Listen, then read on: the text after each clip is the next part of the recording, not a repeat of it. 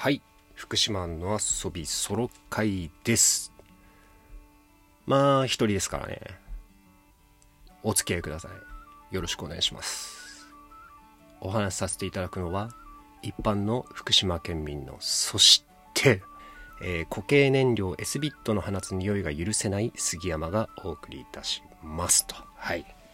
知ってっからエスビット。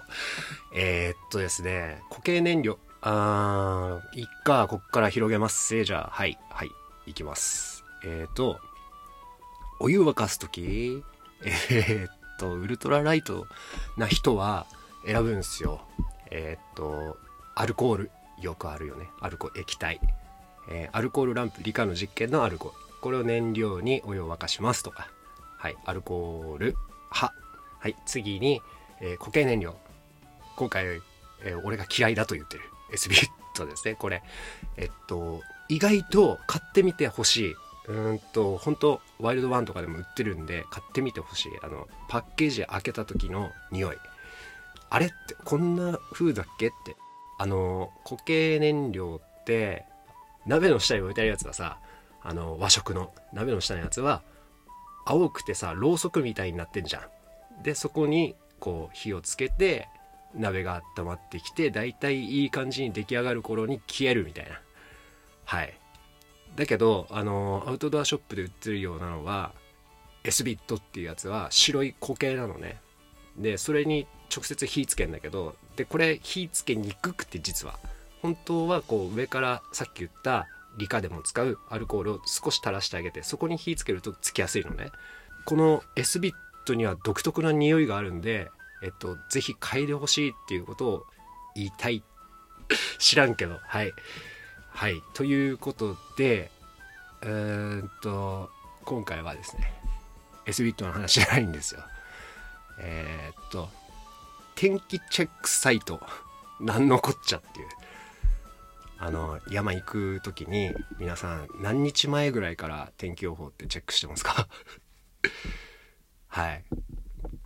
これ結構見るよ俺はね。でまあ俺は iPhone でサファリブラウザ使ってるから今実際見てみるけどまずいっこめのウィンドウね、こう閉じないウィンドウっていうのがあるんです俺ね。えっとずーっと開いてるよって、まあ、更新し続けていくよっていうやつで、これいっこめ、これ絶対外すなよ。えー、天気 .jp っていうサイトの実況天気図です。今回これ参考になるのかな。まあ、うんと、ありったけの、その、俺山行くの、まあ大体火曜日なんですけど、ありったけのさ、リサーチして、できるだけ晴れてる。例えば午前中しか晴れ間がないとか、午後からちょっとだけは晴れるけど、午前中朝方まで雨で、でも小雨だから、えー、登山道上、えー、例えば安達太良の、馬車道だったらそこまでドロドロじゃないとかさ、そういうのをこう前日までに想像していくわけ。これ超楽しい楽しいんですよ俺はね。はい。でまず見てるのがこの、えー、天気 .jp の実況天気図ですよ。これえー、っと今だとにじゅうよじかん、えー、よんじゅうはちじかん、ななじゅうにじかんごまで予想天気図が見れます。はい。天気図皆さんどうですか？興味ないですか？えっとね、前線とか、まあ今時期だと梅雨前線か、今日まだ、えー、ろくがつ、ごがつ下旬にお話ししてるんですけど、実はえー、っと台風まだ来てなくて、ただ梅雨前線がこう日本列島の下にねかかってるわけで、えっとこれ山のさ地図だと等高線っていうのが引かれてるじゃん、あの高度によってね。で天気図だとさ等圧線っていうやつが引かれてるわけですよ。で西高東低とかあるじゃん。ああいうのもめっちゃ楽しくてえっとね等圧線が日本列島に縦にかかっている時っていうのは風が強いんですよ。何の話これまあ今度はあのゆっくり話します。今日サイトの話だから。はい。まあ一旦ここで区切って、じゃあ次のウィンドウいきますよ。はいはい。これもですね天気 .jp の中の、えー、山の天気っていう項目がありまして、でそこをこうクリックすると、あのー、あらゆる山のその山の天気が出てくるわけで、地域ごとにこう選択できるようになってるんですよね。で俺はいつも東北、えー、百名山っていう欄の、まあ、大体ね県内だから安達太良、磐梯、東、この辺をまあチェックしてるわけですけど、そうするとその山域の天気が出ます。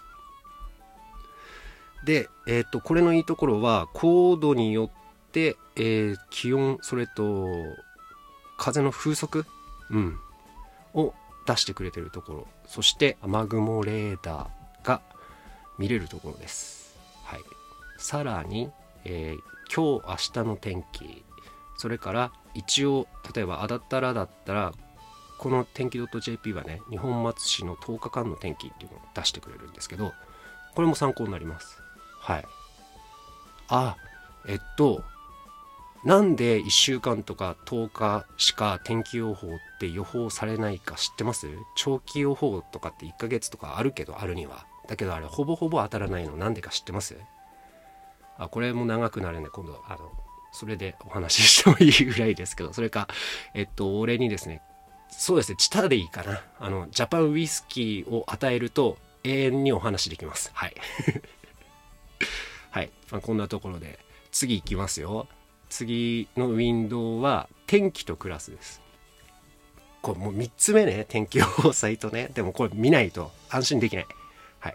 で、この天気とクラスはよく、あのー、みんなは山っぷ派かな。参考記録をね、あのー、記録しておくアプリがあるんですけど、これ山レコ派と山っぷ派ってあったです。俺は山っぷ派ね。うん、はい。